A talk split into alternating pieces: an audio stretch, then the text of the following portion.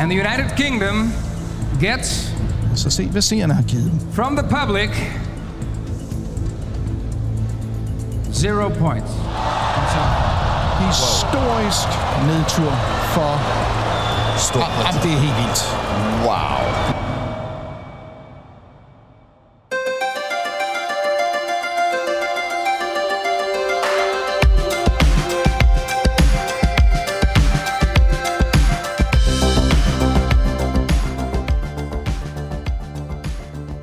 Denne uges udsendelse siger vi tillykke med de 30 til Electronics debutalbum fra 1991.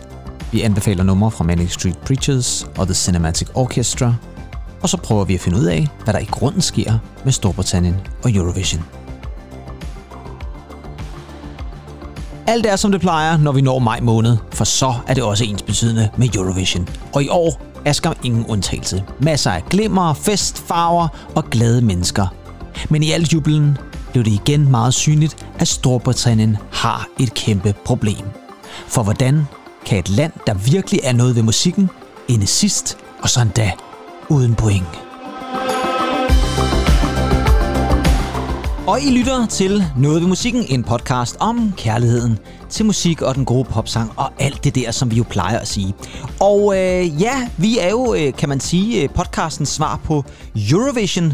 Øh, når vi scorer 12 point, så er det altid fra øh, Holland og USA, hvor vi har masser af lyttere. Det er dem, der giver os 12-tallerne. Til gengæld har vi vist ikke så gode point nu nede i Sydafrika. Det venter vi på. Vi glæder os meget til, at Cape Town begynder at give os stemmer. Og mit navn er jo Kim Pedersen, ganske som det plejer at være. Og med mig har jeg jo øh, noget ved musikkens svar på Ole Tøpholm, tror jeg hvis godt, vi kan sige. Du kaster også om dig med, øh, måske ikke lige frem 12-taller, så i hvert fald øh, håndtegn, som var det en gammel hiphopfest tilbage i 90'erne i Albertslund eller sådan noget. Egentlig, det er dejligt at se dig. I lige måde, min good friend. Nu står jeg her og laver håndtegn til dig. Ja, det gør du, men det, det, jeg kan jo i det mindste se det, kan man sige. Mm. Nu stiller jeg et spørgsmål, som jeg er sikker på Ja. vil forvirre lytterne. Optager vi?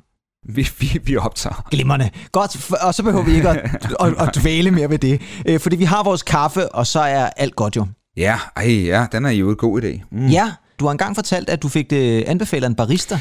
Jamen, det var frygteligt. Altså, det var ikke frygteligt for, for mig, men, øh, men, men jeg stod inde i torvhallerne for en del år siden, og øh, skulle have mig en kaffe latte Ja. øh, hen ved det øh, meget prominente kaffefirma, der hedder Coffee Collective. Ja. Og så sagde han så til mig... Hvis Coffee Collective skulle være interesseret i at sponsorere noget ved musikken, så er det nu, de skal komme ind i kampen. Ja, fordi jeg tror måske, at øh, baristaen her, han modsagde sig lidt, øh, øh, jeg, vil, jeg vil sige Animal Collective, det er det jo ikke, Øh, Coffee Collectives, Kunne det hvad vildt, hvis han også gjorde det. øh, Kaffepolitik. Men øh, han, han siger til mig, øh, "Jamen, bare, bare så du ved det, den bedste kaffe, du kan få, det er altså en filterkaffe. Og nu når vi er i gang, så vælg en Mal 103 blanding til, til 35 kroner, ikke? Øh, Ja.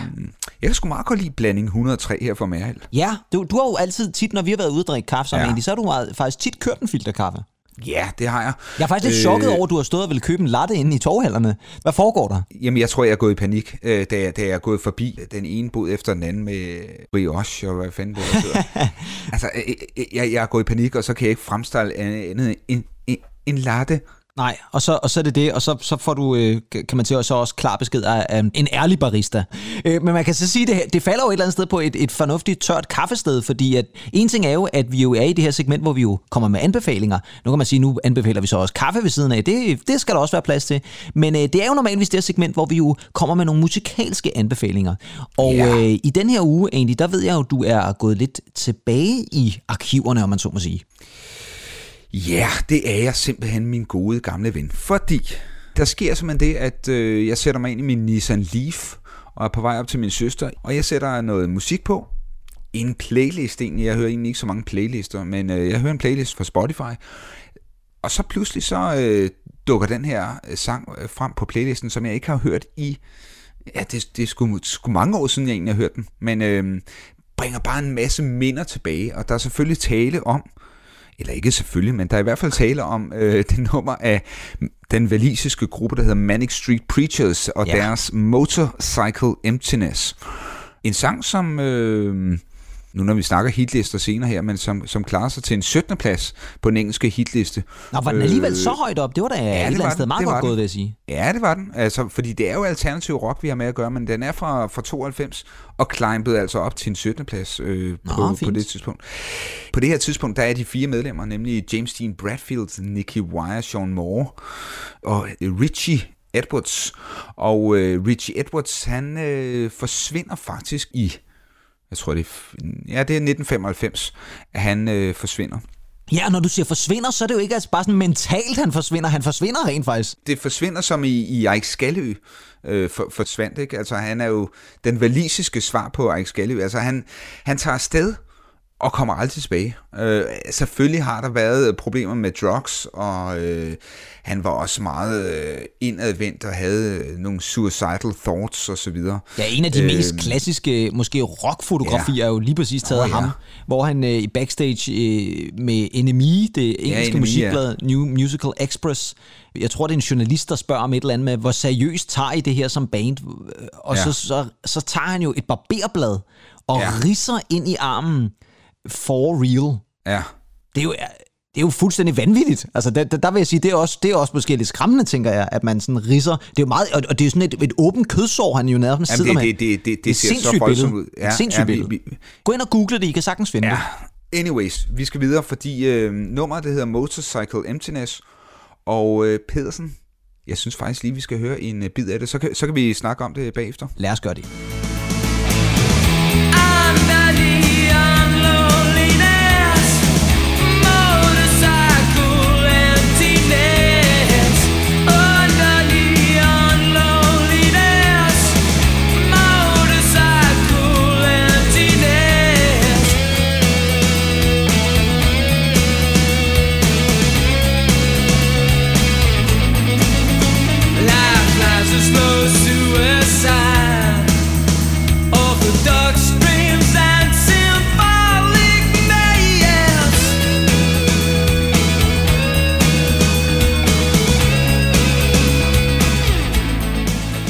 Elsker de her musikalske figurer, der bare kører det samme i hele tracket, altså Sean Moore på trommerne, der kører de der...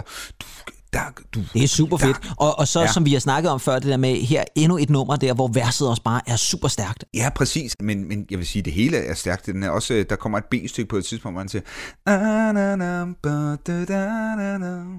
Det spiller, og så lige over til det her øh, blændende omkvæd. Ja, der, er, der er sådan lidt... Stadig den der gamle punk, som Manic Street Preachers var, var rundet af. Men, men så også sådan lidt... øh, Jeg synes også, jeg hører sådan noget glam metal Ja. over den her, over den her guitar, ikke? Jo, Øhm, helt sikkert. Det kan der sagtens være noget i. der er sgu et eller andet rørende over ja, melodien og teksten og øh, tabt ungdom og så videre. Jeg synes, den har sådan lidt det hele. Det er sådan, ja, og jeg synes, den her nerve, han har, den er bare hjerteskærende. Altså. Jeg synes, den er så, så fin og så fornem. Jo, og det er jo lidt sjovt, fordi han er jo så egentlig et eller andet sted også gået hen og blevet ligesom måske det bandmedlem, som folk kender fra Manic Street Preachers, men det var jo mm. faktisk til at starte med, var det jo bassisten og guitaristen, der stod for sangskrivning, om man så må sige. Så det er jo lidt sjovt et eller andet sted, at han jo ligesom påtog sig rollen som lederen ja. af bandet, efter at Richie øh, øh, forsvandt. Så er det ligesom ham, fokus har været drejet om. Og så samtidig vil jeg så sige, mm. så er det stadigvæk meget klart at høre, at de hver især udfylder hver deres rolle, og det er sådan mm. en, det hænger super godt sammen. Altså det, ja. Er, det er sgu et band, som man må tage hatten af for, fordi de udvikler sig jo så nærmest til at blive sådan et stadion-rockband der hen imod slutningen af 90'erne. Ja, altså man kan sige, at 1996 udgiver de jo det album, der hedder Everything Must Go, og i øvrigt min, min favorittitel til et album nærmest, Everything Must Go, det, det lyder bare godt, ikke? Jo. Øhm, med, med deres store gennembrudssingle, den der hedder A Design for Life. Og så i 98 kommer selvfølgelig øh, This Is My Truth, Tell Me Yours. Der har de jo øh, den single, der hedder If You Tolerate This, Then Your Children Will Be Next. Ja. Og der, der skal man altså ikke have haft øh, fået for mange øh, fade på Smukfest. Nej, som vi var inde på i sidste program lige præcis. Det er sådan en, man helst skal være lidt ædru for at, at bryde ud i. Ja, tak. Ja. Men øh, et dejligt band, som jo har øh, stået meget igennem, men som stadig spiller, og det slog mig jo her, eller jeg så her den anden dag, at James Dean Bradfield, altså forsangeren, han er jo han er sgu 52, ikke? Ja, for filan. Så har vi det med alderen igen. der har vi sgu det med alderen, Pedersen. Ja, lige præcis. Uh, ja. Og, Og, høje tændinger har han også. Og ja, så, velkommen i klubben. Øh, og, så, og så vil jeg sige, øh, at så er det jo også bare fedt, at Manic øh, jo stadigvæk er aktiv. Der kommer et nyt album fra dem til september, tror jeg det er. Jeg kan ikke lige huske det. Jeg tror, det har fået en titel, men, men jeg kan ikke lige Ja. erindre den lige nu. Men, øh, men i hvert fald, så tjek det ud også. Og så var det også bare dejligt at få et godt genhør med især noget af det Ja. tidlige Manic Street Preachers, fordi det er typisk måske det er fra Everything Must Go og frem efter, som, som bliver spillet. Ja. Men det her nummer, det er bare klasse. Men øh, når det så er sagt, så, øh, så har jeg også øh, kastet mig over noget øh, Ja. musik, som er, er lidt ældre dato, så vi skal ikke helt tilbage mm. til 90'erne, vil jeg så sige. Men, men det kom så faktisk af, at jeg skulle lytte til et album fra sidste år af en engelsk new jazz gruppe, der hedder Go Go Penguin, som der er kommet et album med i år, som er remixet af det album fra sidste år. Øh, og så lyttede jeg til det, og så slog det mig lige pludselig, at jeg havde lyst til at høre Cinematic Orchestra, som uh. jo er et andet ensemble, det er lang siden, vi har brugt det ord, så nu bruger jeg det igen, et andet mm. ensemble, som jeg altid har haft øh, et stort hjerte til. Det er jo en lidt sjov ting, fordi det er i virkeligheden mange mennesker, der er involveret. Det var øh, en mand ved navn Jason Swinscoe, tror jeg det udtales, som øh, startede det tilbage i slutningen af 90'erne, og så er der altså rigtig, rigtig mange medlemmer, som sådan går og kommer sådan lidt øh, på må og få. Og de har indtil videre udgivet fire albums, og der kom altså så et nyt album her i 2019, øh, som var det første siden det album, der hed Mafleur fra 2007, hvor blandt andet mm, måske ja. det nummer, som de fleste forbinder med The Cinematic Orchestra, nemlig To Build a Home, det er også Ja, taget fra. fantastisk. Det er et rigtig, rigtig fremragende nummer. Sådan meget Coldplay-agtigt på en eller anden måde. Det er Ja, det er synes, det at faktisk. vokalen var meget øh, Chris Martin. Det er en kanadisk singer-songwriter ved navn øh, Patrick Watson, hedder han, ja da. Mm. Øh, som er på, på vokal der. Men øh, på det nye album, som altså kom i 2019, der havde de altså allieret sig med nogle lidt andre mennesker, øh, blandt andet med den rapper, som øh, hedder Roots Maneuver, som oh, også er producer ja. ved siden af. Og øh, det kom der et ret fint nummer ud af, som hedder A Caged Bird Imitations of Life. Og det tænker jeg lige, vi skal have en lille Wow. bid af her.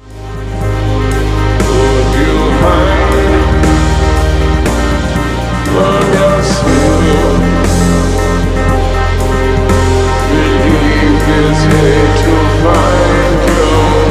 up my foot and do those things, improve those improving things. I thank you for that healing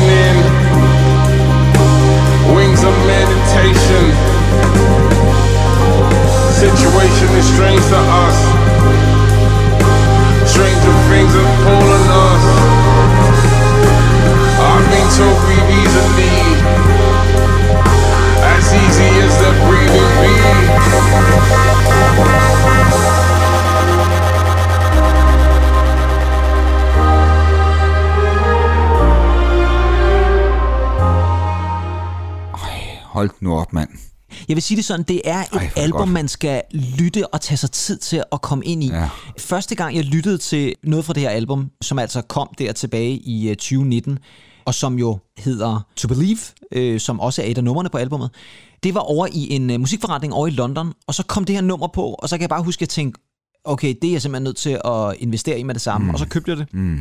og har dyrket det rigtig, rigtig meget der i 2019, men vender også hele tiden tilbage til det. Det er sådan et album, som ja. Ja. jeg bare elsker at sætte på, fordi det er det har noget fra, fra alle de verdener, som jeg godt kan lide ved uh, Cinematic Orchestra. Den har det der jazzede, øh, eller new jazzet, ja. Ja. eller hvad vi nu skal kalde det. Så har den det der klassiske element, som vi også kunne høre tydeligt i det her nummer, som kommer ind med strygesektionerne. Så har den nogle interessante vokalister. Her var der altså ham her, Roots Maneuver, som er en rapper, som på en eller anden måde også klæder nummeret. Og så er det bare hele den her øh, sammenhæng. Nogle gange er det instrumentale numre, som bare kører i mm. en 8-9 minutter ind over et eller andet tema, men som så hele tiden udvikler sig. Andre gange er det altså øh, vokale numre. Men det er et album, man skal give sig tid til. Men, men gør man det, så er man eddermame også belønnet med, med virkelig, virkelig, virkelig, virkelig fantastisk musik. Og jeg er så ked af, at det er et album, som faktisk, synes jeg, blev lidt overset der i 2019. Ja. Jeg ved ikke rigtig, hvad der skete, fordi jeg havde faktisk øh, lidt regnet med, at det ville være et album, som øh, ville blive rost rigtig meget af kritikere og komponister og sådan noget. Og det synes jeg ikke rigtigt, det var. Men jeg synes virkelig, det er et fremragende album. Så øh, gør jeg selv den tjeneste og tag et kig på... Øh, Cinematic Orchestra. Og I kan også sagtens gå tilbage og lytte til det her album med Fleur. Uh, to Build a Home er jo også et fremragende nummer. Ej, ved, ved du hvad, altså det er også virkelig dejligt med albums, man skal, man skal øh, altså give sig tid til, ikke? Jo. Altså det her med, med, med at få det nærmest fysisk, og så sætte det på, og så bare lytte til det. Ja, men det er også det, jeg tror, man skal vende sig lidt til, fordi der, noget af det er lidt skævt og lidt anderledes, men som sagt, giver man sig tid, så, øh, så får man sig en, en god lytteoplevelse. Noget ved musikken præsenterer nyheder fra musikkens verden.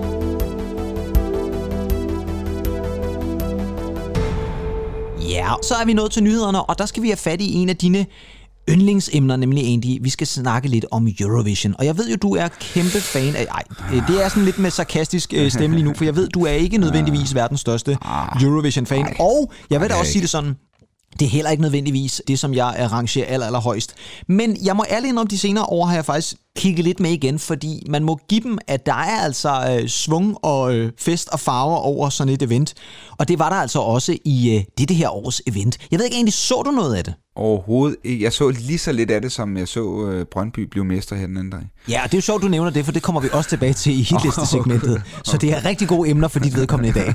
Men øh, det, som jeg synes, jeg vil øh, lige øh, sætte fokus på her i vores lille nyhedssegment, det er jo, hvad i al videste verden, der foregår for England. Fordi at, som I måske også kunne høre tidligere i podcasten i starten, så skete mm. der jo det. Og det er også noget, som jeg var lidt forvirret over, fordi nu er det jo delt sådan op, sådan så at stemmerne bliver givet hver især. Det har altid været sådan i Eurovision, at man ligesom lagde stemmerne sammen, både juryens og befolkningens stemme. Men det har de altså ikke gjort den her gang. Den her gang havde de simpelthen opdelt det, så de startede med at gå alle jury-stemmerne igennem med de der famøse 12 points til den, der nu havde scoret flest. Og så troede man egentlig, det var afgjort. Men det var det jo ikke, fordi der manglede vi så stadigvæk alle seernes stemmer. Og de kom så i en lidt omvendt rækkefølge. Så der startede de simpelthen med det land, der på det tidspunkt lå sidst, hvilket var Storbritannien. De havde på det tidspunkt 0 point. Så i øvrigt som det eneste land havde de 0 point. Men da de så skulle annoncere, hvem det så var, der havde fået de her seerpoint, så startede de jo selvfølgelig med England, fordi de ligger sidst. Og det var næsten, det var næsten pinligt at se ham den ene være, der stod og sagde, Great Britain Zero points.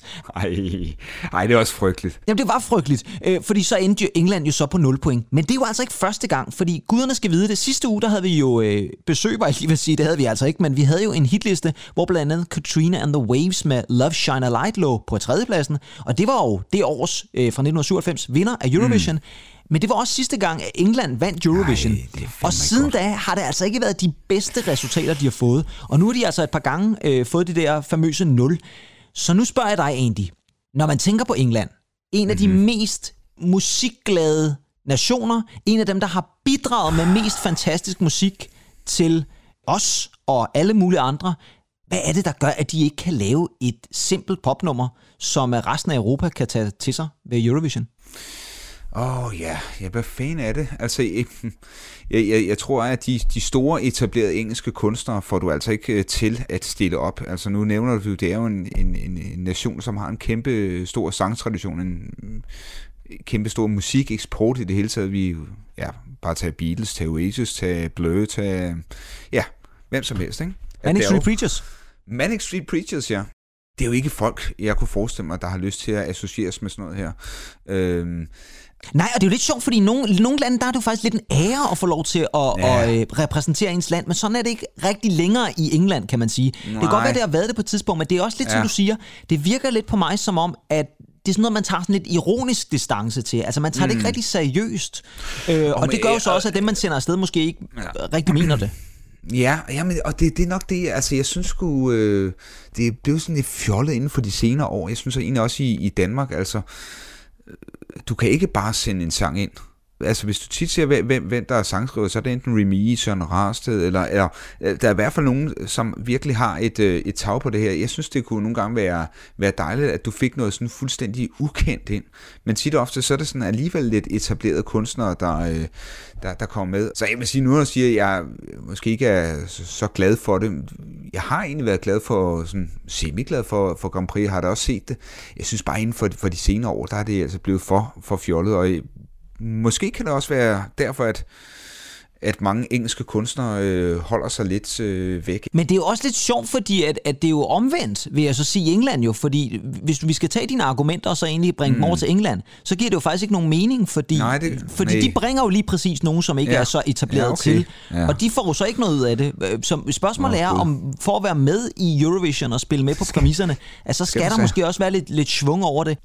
Altså jeg, jeg tænker, er det, er det Paul McCartney, Adele, eller øh, Ja, hvem, for- hvem, skal man, hvem, hvem skal man have til at skrive en sang? Ja, fordi man kunne sige, hvis de stillede op med sådan en, altså, eller Elton John eller sådan noget lignende, ikke, jamen, så er jeg Ja. nærmest overbevist om, at så vil de også øh, ende højt, ikke? Men det er rigtigt nok, det er lidt mm. som om, der er enten forbandelse, og jeg skulle hilse at sige, det er altså også noget, englænderne går og, og tænker lidt over, for det kan da godt være, at der er den her ironiske distance til det, men de tager det jo vildt seriøst. Altså, det er jo Graham Norton, der kommenterer, det er en af verdens øh, mest kendte talkshow-værter. Der er rigtig mange serier Åh, i ja. England, der stadigvæk ser det, og så bliver det alligevel altid til ingenting. Øhm, jeg synes, det er, Ej, det er det, det, det. det, er lidt sjovt dilemma i hvert fald, de er havnet Ja. ja. i, og man kan sige, nu sad jeg jo og kiggede med i år, og der var det jo interessant at se, at både Italien, som jo stillede op med et rocknummer, og som jo så også vandt, i øvrigt et, et rockband ved navn Måneskin, det er jo et dansk navn, øh, men det hedder de simpelthen Måneskin, og det er jo fordi, der er et dansk medlem i bandet.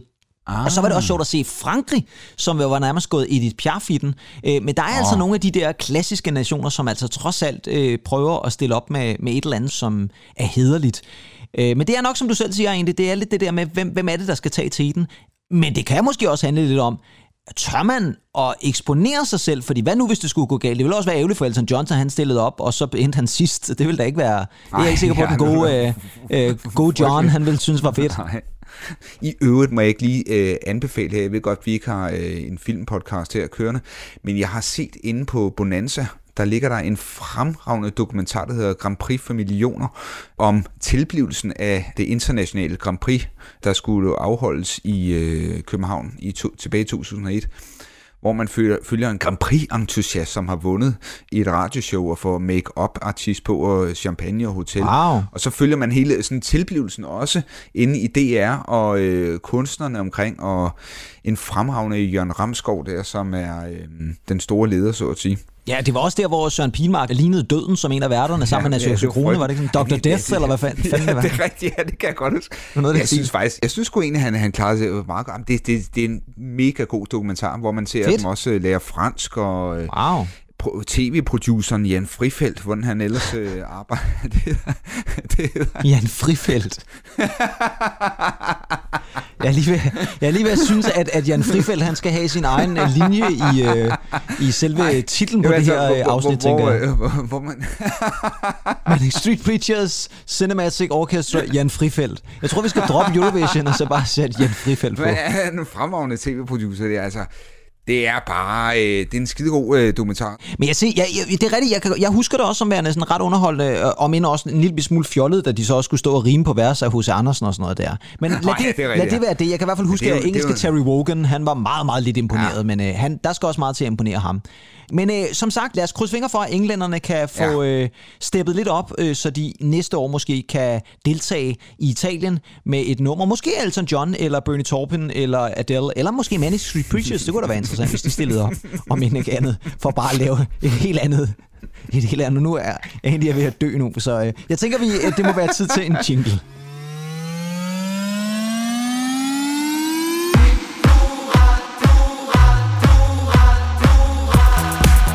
Noget ved musikken præsenterer jubilæum.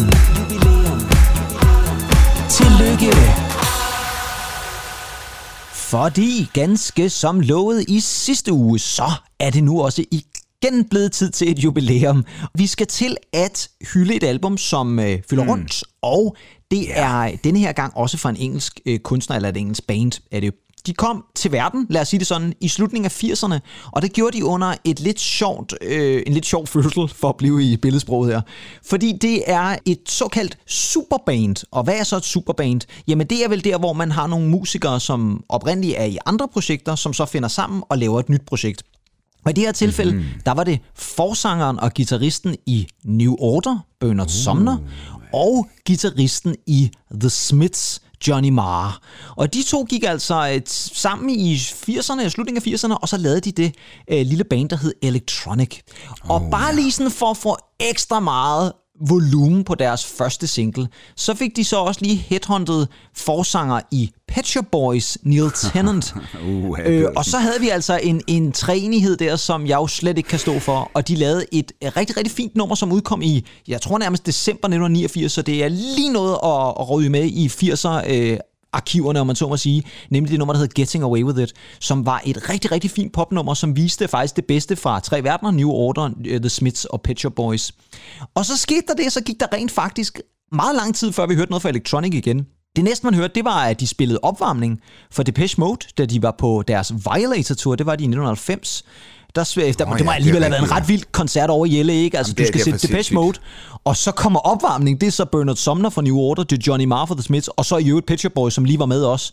Så, så, så det har været en fuldstændig vanvittig koncert. Var, hvis, var, var, var, det, var det udendørskoncert? Det var en uddørskoncert. Det var, jeg tror, på. Dodger Stadium over i uh, LA. Ej, Øh, fantastisk. Det må have været ret sindssygt. Jeg husker, at der er en historie, der går på, at Bernard Sumner faktisk var ret sløj den dag, og havde kastet op i et badekar og måtte køres ind til scenen i en golfbil eller noget andet. Øh, Så, så det har været en ret voldsom øh, start på deres karriere. Det, det datidens svar på Jacob Ellemann der. Ja, ja, det kan man også godt sige. Og så var det jo sådan lidt underligt, fordi at de har jo egentlig ikke rigtig indspillet nogen af numrene, så det var sådan lidt øh, mærkelige versioner, de lavede. Men om ikke andet, de kom igennem koncerten øh, til sådan rimelig ros. Og så gik der et års tid, nærmere betegnet 27. maj 1991, altså for 30 år siden, at Electronic udgav deres debutalbum, som sjovt nok bare hedder Electronic.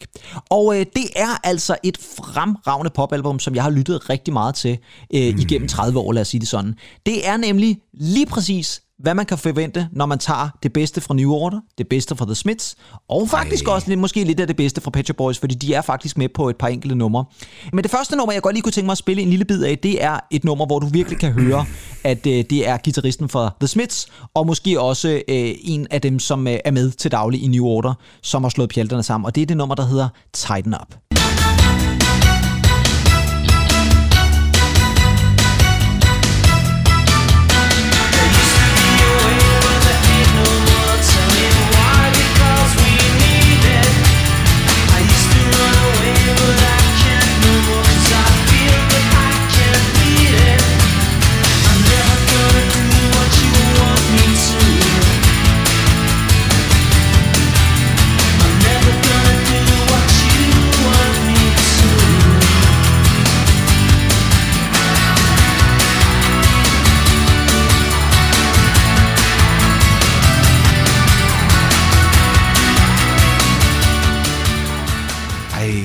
Virkelig, det er virkelig sjovt at høre, fordi man kan tydeligt høre, der er det bedste for begge lejre, ikke? Altså en klassisk New Order musik, eller i hvert fald vo- vokalen, men, men også hans, hans guitarspil. Hvis man sådan isolerer begge to, så, så kunne det sagtens være det Smith nummer, der møder et, et New Order nummer. Fuldstændig. Og, og, og selvom gi- øh, gi- øh, guitaren selvfølgelig også er med i New Order, så lyder det ikke som noget New Orders øh, guitar. Nej, og det, og det er det, jeg synes, der er lidt fedt det her. Det er mm. nemlig, som du selv siger, at man kan tydeligt høre, at det er det her clash mellem de her to øh, store 80'er bands, som ja. på en eller anden måde får det bedste ud af Electronic. Og lige præcis det her nummer Tighten Up, som jo faktisk ikke engang var en single, det er bare et albumnummer, men det har bare så meget øh, kraft og 90'er lyd i sig, mm. så, så jeg, er altid, jeg bliver altid meget glad, når jeg lytter til det nummer. Og det er altså et album, som jo faktisk også fik meget, meget store kritiske ryster, da det udkom. Der var rigtig, rigtig mange, der var sådan helt, nej, hvor var det lige præcis det, de havde forventet sig. Også fordi man kan sige, der er sådan et nummer som det her, som er sådan lidt rocket, poprocket, med en øh, klassisk Bernard Sumner-vokal, og så Johnny Mars guitar, som jo også bare er meget, meget karakteristisk. Men så finder du også lyde, som er lidt anderledes, lad os sige det sådan. Og øh, det næste øh, lille sample, vi skal høre, det er her, hvor man så kan høre, at Manchester, altså den her housemusik, Oh, ja. den jo selvfølgelig også skal være med på albummet. Og det var faktisk en single, det var deres anden single fra albummet, hvis man skal sådan tage i hvert fald af de singler, der kom i 91. Det er det nummer, der hedder Feel Every Beat. Og læg mærke til også her, hvordan at man sådan set, hvis man lukker øjnene, måske også godt kunne forestille sig, at det her nummer blev lavet af Happy Mondays. Og så øh, er det også lidt sjovt, at på det her nummer, der øh, kaster Bernard Sumner sig ud i noget, som man ellers ikke normalvis gør, nemlig rap. Have you ever been a victim in a violent fight when you know it's not true and you know it's not right? Got not one ounce of inch control. You got lust for blood running in your soul. You know it. Every person upon this earth became the image of the mother in a violent birth. We could sow the seed to stop the sand and heal this brutal, beat up land. If there's a place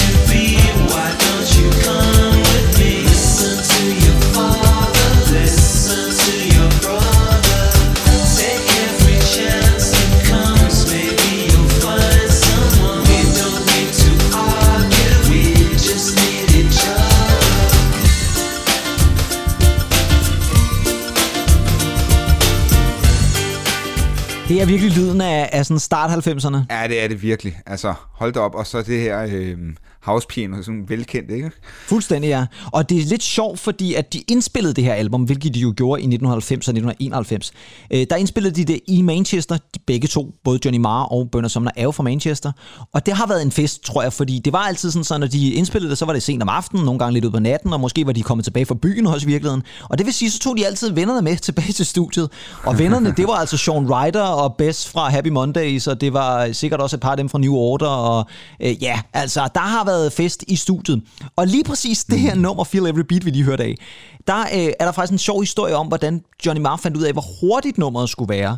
Han skruede nemlig på tempoet ude på nogle knapper, sådan, så han ligesom kunne høre, hvor, hvor hurtigt de her trommer, øh, eller øh, ligesom øh, percussion, øh, skulle køre.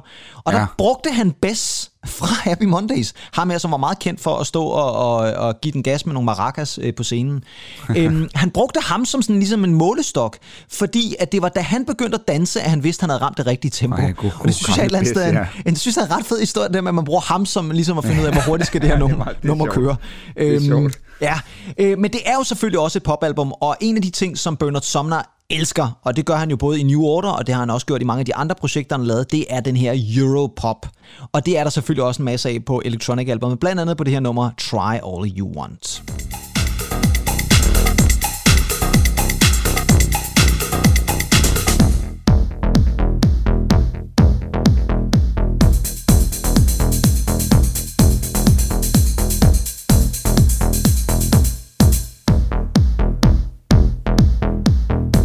There never was a minute on my own. I never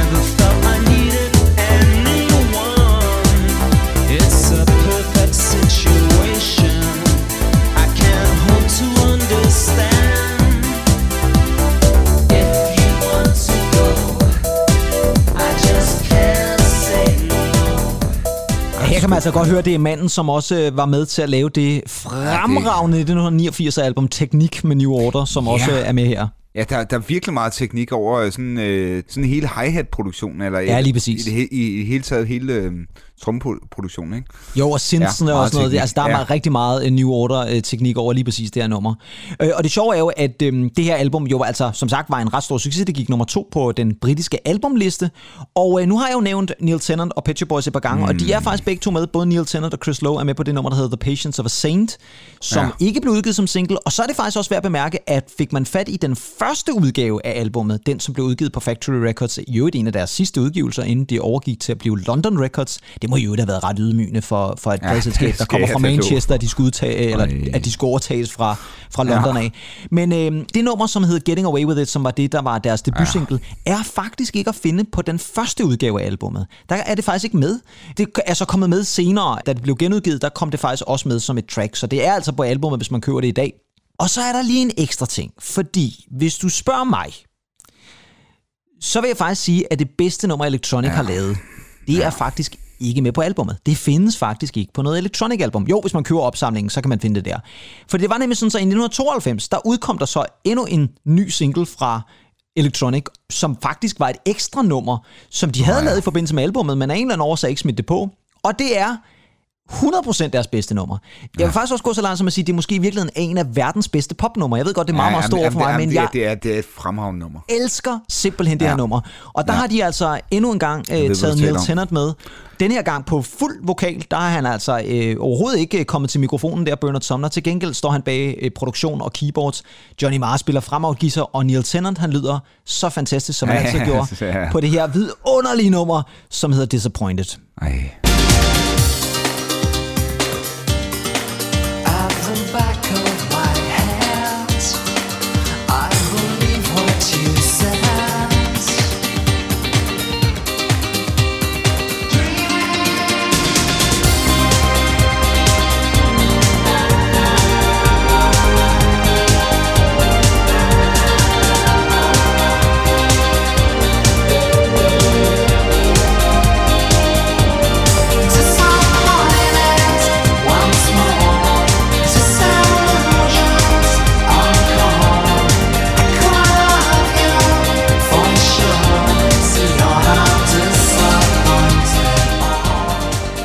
Disappointed. Ej, der er ingen som Neil Tennant, der kan lide calm og rolig, mens det bare bulrer ud af med housepiano. Det er I vildt. den mest, i den mest vidunderlige øh, start 90 melodi. Hold kæft, det er et godt nummer.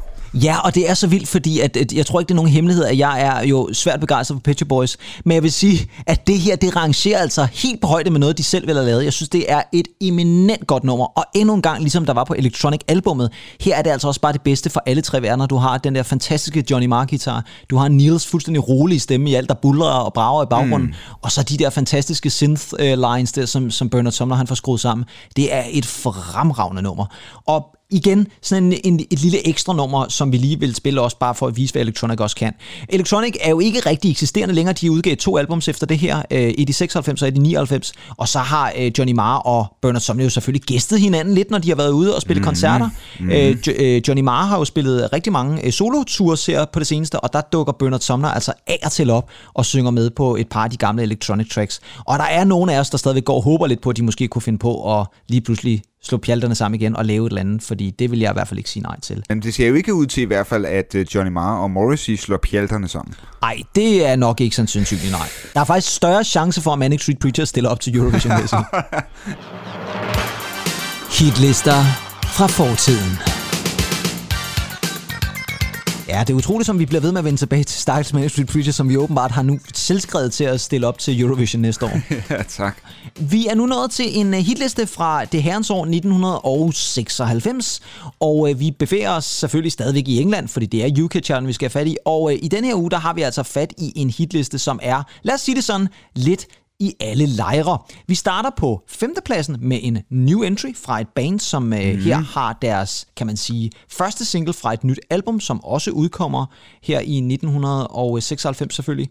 Og det er et øh, rockband med stort R uh. og med dansk islet. Det er nemlig Metallica og Until It Sleeps. Now it stays, so tell me open, but beware. This thing's without a care, and the dirt still stains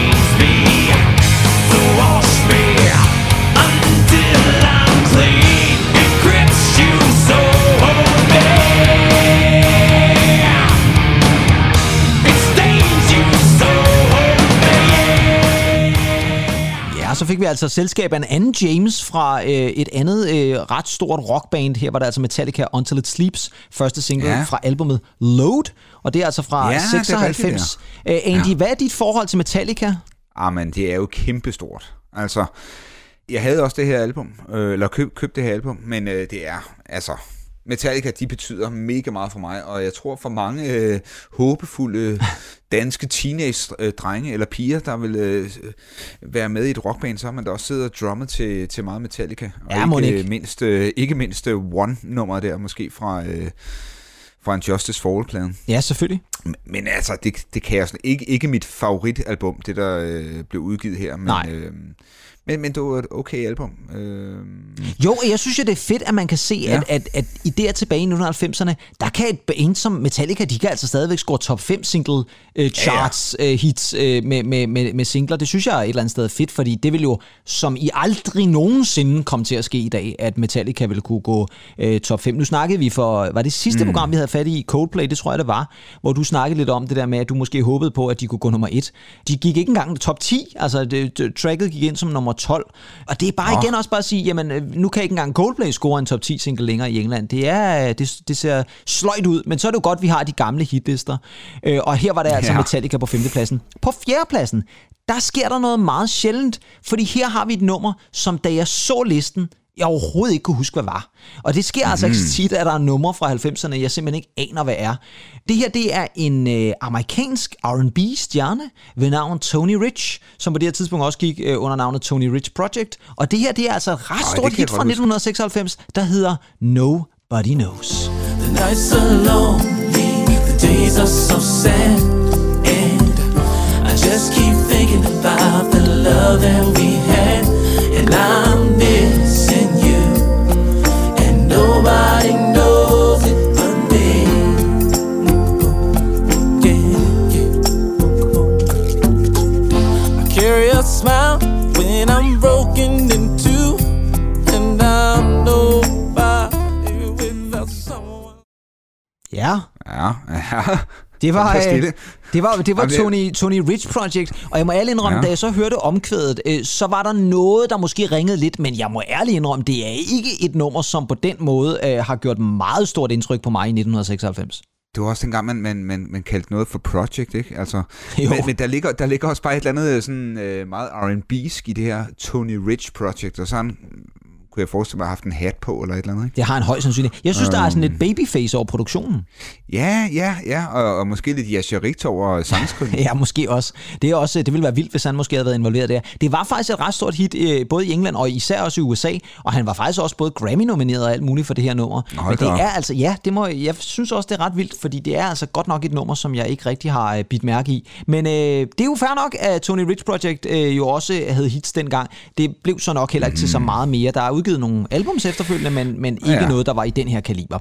På tredjepladsen, der har vi så noget, vi kan ikke genkende til. Og det er også en new entry, og det er faktisk øh, en person, som øh, skal jeg tillade mig at sige, en af dine gamle venner egentlig. Du har øh, haft øh, at gøre med personen i hvert fald, og øh, det er en person, som jeg også nu kan afsløre. Det her det er et nummer, som alle kender, bare rolig. I skal nok ikke genkende til det. Men det er også en kunstner, som jeg nu vil afsløre, inden jeg også afslører, hvem kunstneren er. Afslører har en meget, meget stor... Ja, det er jo helt vildt. Har en meget stor forkærlighed for tøj fra Bilka. Mine damer og herrer, nummer tre, mm. det er Andy, kom så med den. Peter Andre and Mysterious Girl. Mysterious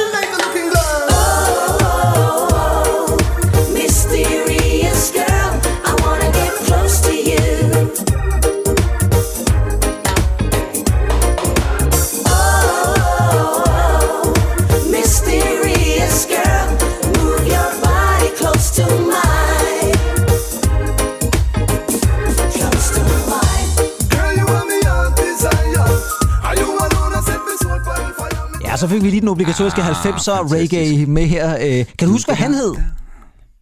Jamen, var det, var det, det var ikke Shabba Ranks, vel? Nej, det er tæt på, han hed Bobler Ranks. Jeg tror muligvis, han er fætter Nå, til Shabba ja. Ranks, men, øh, eller, være. Eller en bror eller et eller andet.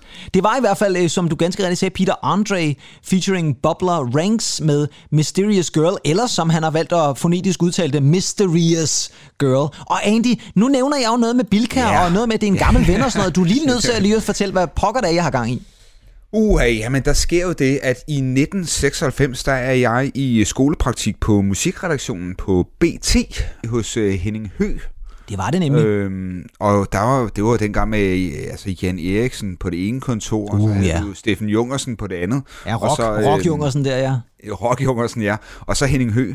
Øh, Det var, det var en fremragende uge, jeg havde der i, i praktik. Vi var ude og interviewe de ene og det andet, men altså også Peter Andre, som øh, er i byen. Ham skal vi interviewe op på øh, det savnomsbundne Hotel St. Petri. Ja. Og øh, jeg kommer derop sammen med Henning Hø og øh, møder Peter Andre, en utrolig sympatisk flink fyr i øvrigt. Men han starter faktisk med at sige, What a cool jacket you got there. Nej, måske, måske ikke med den accent, men... Han er øh, åbenbart blevet amerikaner på flyturen til USA. ja, Eller til Danmark. What a nice jacket. Um, og han, han roser simpelthen min store øh, posede dynjakke, Ja, som er købt øh, i, i Bilkas forhal faktisk Ja. øh, samme år. sikkert til en rabat eller et eller andet. Sikkert til sådan en, en rabat, hvor, hvor al- alt skal væk øh, fra et eller andet stativ. Ikke? Ja. Men, men, men den, øh, og jeg, jeg bliver så benovet over, at Peter Andre fa- faktisk har en forkærlighed for min øh, røde dynjakke. Det var i hvert fald nummer tre, Peter Andre og Bob Ranks med Mysterious Girl. Og øh, også fedt lige at få den der anekdote med. Mm. Jeg kan huske, at du fortalte den i sin tid. Der var jeg ret øh, imponeret. Må jeg ikke lige sige, det var jo også bare den her tid, hvor, hvor, øh, hvor der var en musikredaktion. ikke Ja, også? Øh, for og jeg, pokker, jeg, kan, kan huske, jeg kom hjem med 32 CD'er, fordi altså, der sker jo det, at pladeskaberne, de sender jo CD'er ud til... Ja, det øh, var til en gavebod jo. Ja, ja det, var, det var en gavebod. Hvor fremragende. Man skulle sidde og lytte alle mulige øh, CD'er igennem, og jeg arbejdede også med nogle anmeldelser. Ikke nogen, der kom i avisen, fordi der skulle man selvfølgelig være uddannet journalist, men det var meget, meget sjovt at, at prøve sådan at, at, at være med i det der game. Og jeg kan huske, at jeg for at drille øh, Steffen Junkersen derinde, øh, som, som sad inde ved siden af, der spillede jeg nogle gange noget vikingerne og sådan noget. Man, hvad, hvad er det dog, du hører? Ja. Og han var jo altså den her metalmand, som Ja, det må man godt nok sige, ja. For, forkattet for Metallica. Og Ja, hold da fast, ja. Ja, han have været var meget glad for femtepladsen. Jeg vil også sige det sådan, jeg havde jo også Ja. en, en øh, periode som øh, faktisk musikanmelder mm. der i nullerne, oh, ja. og der kunne man også den ene uge sidde med Soaps nye album, og så ugen efter sidde med Marilyn Manson. Og det var, øh, ja. det var en god tid. På andenpladsen, der øh, skal vi tilbage til noget, vi snakkede om tidligere i programmet, nemlig Eurovision. Og øh, nu er det jo sådan så, som jeg også har nævnt før i det her program, der er ting, der bliver kottet ud af programmet. Og det var der også i sidste uge. Og der var der faktisk på et tidspunkt, Andy, hvor du nævnte vedkommende som ligger nummer to. Som sidste uge var nummer et. Det vil altså sige, at vi har en new entry som nummer et, eller en ny nummer et i hvert fald. Men det her, det var altså en sang, som var nemlig dengang England kunne skrive Eurovision numre. Året før Katrina and the Waves og uh, Love Shine a Light, der havde de nemlig også et fremragende bud med. Og øh, jeg, jeg vil faktisk sige det sådan, at det er især introen, jeg elsker. Så nu vil jeg faktisk godt lige starte med at spille introen, og så kan det jo være, at vi skal snakke om, hvem det er.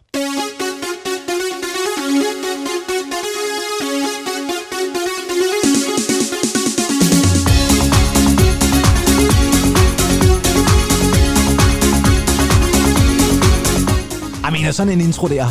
Jamen, det er jo lige før, jeg bliver grædefærdig. Jamen, det er, ja, man, man, man bliver meget kået, ikke? Ja, det gør man faktisk. Man bliver lidt, øh, man bliver lidt sommerkodet, og det er jo selvfølgelig fordi, at det vi har fat i, det er Gina G, den her Ja. lille australske sangerinde, som faktisk mindede mig lidt om Kylie Minogue, synes jeg, men som er altså stillet op for England, øh, Ej, fordi at der er ja. noget med, at England engang har placeret nogle straffefanger på Australien. Øh, men sådan Nå, er det, ja, det, det skal vi øh, ikke ja, ja. gå i historien. Men Gina G var i hvert fald det engelske bidrag dengang. Hun vandt i England, og så kom hun til Eurovision, og øh, det gjorde hun selvfølgelig med det her nummer, så nu skal vi selvfølgelig også have noget omkvædet, og det er selvfølgelig You Are Just A Little Bit. Just a little bit,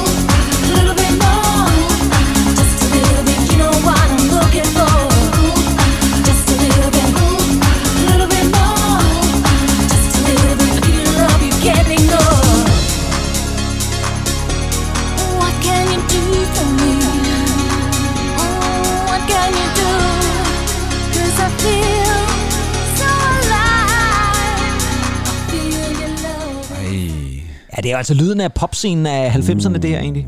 Hvad, hvad, hvad, hvad tror du, at øh, hun er ude efter? Ja, altså det kan man jo Altså. diskutere lidt. Øh, Jeg tror muligvis, at det hun fisker lidt efter, det er at få Manic Street Preachers til at stille op til Eurovision. are just a little bit Manic Street Preachers, just a little bit. Ej, men hun, hun, er, hun er dejlig, og jeg, så vidt jeg husker hende, var, hun, var der ikke også sådan et uh, Jerry Halliwell over hende? Jo, det var lidt sådan, hvis man tog Jerry Halliwell og mixede hende med Kylie Minogue. Hun var jo også Australier, som sagt, øh, Kylie. Eller hun er Australier, hun er ikke øh, gået bort jo. Og det er Gina G for den sags skyld heller ikke. Men det var faktisk hende kunstneren, som, som nu har bevæget sig op i, i 50'erne. Hun er altså over 50, Gina G nu. God, det- igen- igen, ikke også, Ja, altså? ret vildt, ja. Men hun havde altså et par hits der tilbage i uh, midt-90'erne, blandt andet med Are Just A Little Bit. Uh, hun havde også et nummer, der vist nok hed, eller også var det albumet, der hed Fresh. Der var i hvert fald et eller andet, der var fresh dengang. Og det øh, er jeg sikker på også var øh, Gina G. Nu skal vi til førstepladsen, ej. og så Ja. bliver det vildt. Fordi som vi også har lovet tidligere i programmet, så skal vi til at snakke lidt fodbold. Og, øh, og nu bliver det vildt, Andy. Nu bliver det vildt. Fordi jeg ved jo, Eurovision og fodbold. Eurovision og fodbold. Men man kan også sige, det er måske også tiden på året, fordi det er jo sådan så, at når vi når maj måned, så er det typisk Eurovision-tid. Men det er jo også der, hvor at, øh, der jo en gang imellem bliver spillet nogle fodboldturneringer, men det er også der, hvor der nogle gange, det har der faktisk været tradition for i England, rigtig mange gange, at det, øh, nogle af klubberne faktisk laver deres egne fodboldsange. Manchester United har haft flere nummer et hits. Blandt andet kan jeg huske, de lavede en coverversion af et gammelt status quo-nummer tilbage i midt-90'erne, mm. øh, som de så omdøbte til Come On Your Reds. Den gik faktisk nummer et i England. Men den, vi skal have fat i her, det er ubetinget. Nu siger jeg det, ligesom jeg sagde det med Disappointed for Electronic. Det her, det er ubetinget det bedste fodboldnummer nogensinde. Og den Åh, går ja. Direkte ind på en førsteplads i England, og det kan jeg vidderligt også godt forstå, for det, det bliver ikke meget bedre end det her, når det handler om fodboldnummer. Det er David Baddiel, det er Frank Skinner, begge to tv-værter, og så er det Ian Brody, også kendt som Lightning mm. Seas, og det her, det er Three Lions. It's coming home, it's coming home, it's coming, football's coming home, it's coming home, it's coming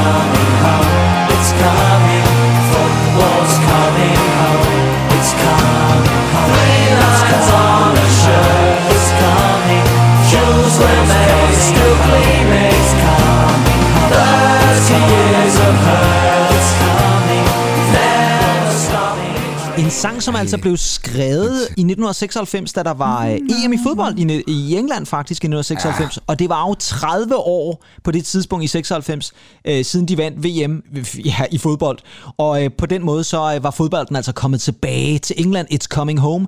Og det blev et kæmpe hit, og de sang den Ja. på stadions, og Ja. det er altså stadigvæk altså. et nummer, som jeg, jeg vil godt ved med, at når der kommer EM i fodbold her til sommer, jamen så vil det også være et nummer, der bliver spillet. Og lur mig, om den ikke også går ind på hitlisten. Det her det er faktisk et nummer, som har ligget nummer et på den engelske Jamen, single hitliste tre eller fire gange, tror jeg faktisk. Jamen, men, men, men, men det repræsenterer altså også bare, øh, øh, som samt, altså, det der, der er meget sådan engelsk fællesskabsfølelse i det her nummer, ikke? Helt klart. Men også bare øh, sådan, sådan øh, igen, øh, snakker nogle gange om akkordstrukturen, men den er sådan meget britisk, ikke? Ja. Dum, dum, dum, dum, dum, dum. Den der kromatiske nedgang. Fuldstændig, ja. ved, Ja, dum, dum. ja.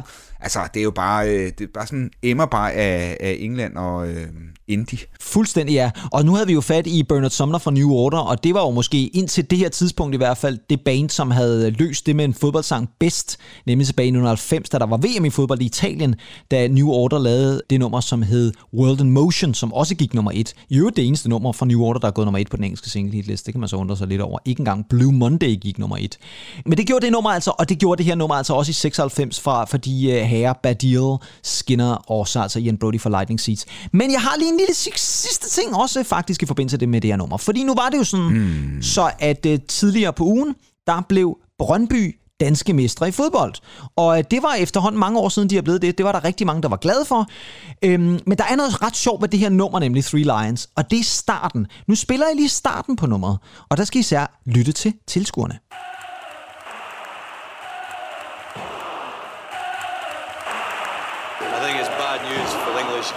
Ja, så går nummeret ligesom, ligesom i gang. Men mm, den der mm. tilskuer, bum, bum, bum, bum, det er Brøndby-fans. Det er simpelthen Nå. Brøndby-fans, der er blevet samlet af Ian Brody i en kamp i 1995, de spillede mod Liverpool. Og det vil altså Nej, sige, sjovt. at ja, det er lidt underligt, at øh, på et, øh, at måske det største fodboldnummer overhovedet, og hymnen for engelsk fodbold, Wow. der er det simpelthen Brøndby-tilhængere, som man kan høre i starten af nummeret. Så det var sådan en lille, en lille ekstra information. Og så tænker jeg et eller andet sted, at næste år, eller ikke næste år, men næste gang, at der kommer en stor fodboldhymne, jamen så kunne det jo eventuelt være dejligt at øh, få et eller andet ude fra den lokale klub i Vedskølle. Der må være nogle fans derude, som, øh, som kan gøre det rigtig godt, tænker jeg. Her kommer noget ved musikken. Her kommer noget ved musikken. Jeg ved det ikke egentlig. Er der faktisk noget, der hedder Vedskølle IF? Vedskylde BK måske? Ja, forestille mig. Boldklub måske? Ja, Ja. ja.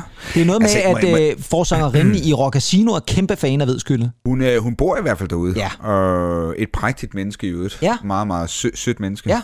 Det kunne godt være, at vi skulle øh, måske spille noget Rock Casino-programmet. Det er i øvrigt øh, en kunstner, som jeg altid øh, har haft øh, Ja, øh, tilforladelighed. altså. Og nu vi snakker fodbold, måske øh, et af de bedste danske fodboldnumre, hvis du spørger mig. Altså, jeg ved godt, at alle er med på Vi er røde, vi er hvide. Men jeg har altid bedre kunne lide øh, En for alle fra 88, som jo er Rock Casinos øh, fremragende fodboldsang.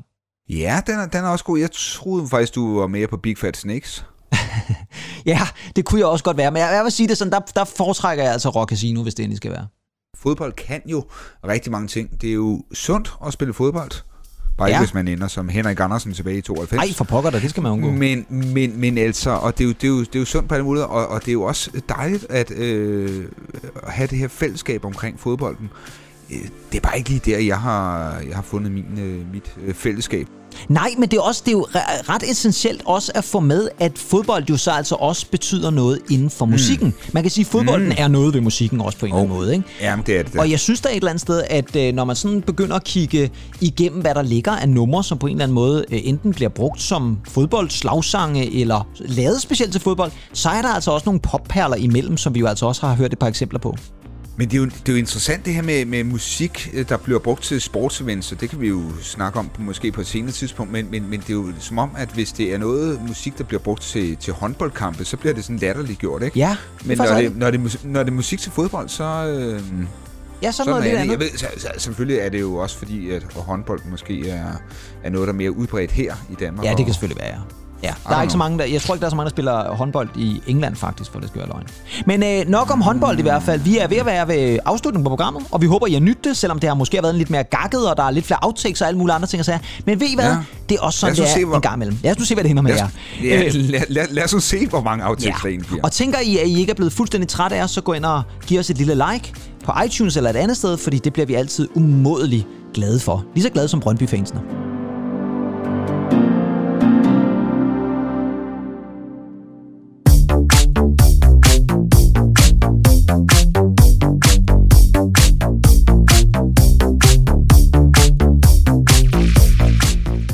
Betyder altså, at vi er nu ved slutningen, og mit navn, det er Kim Pedersen.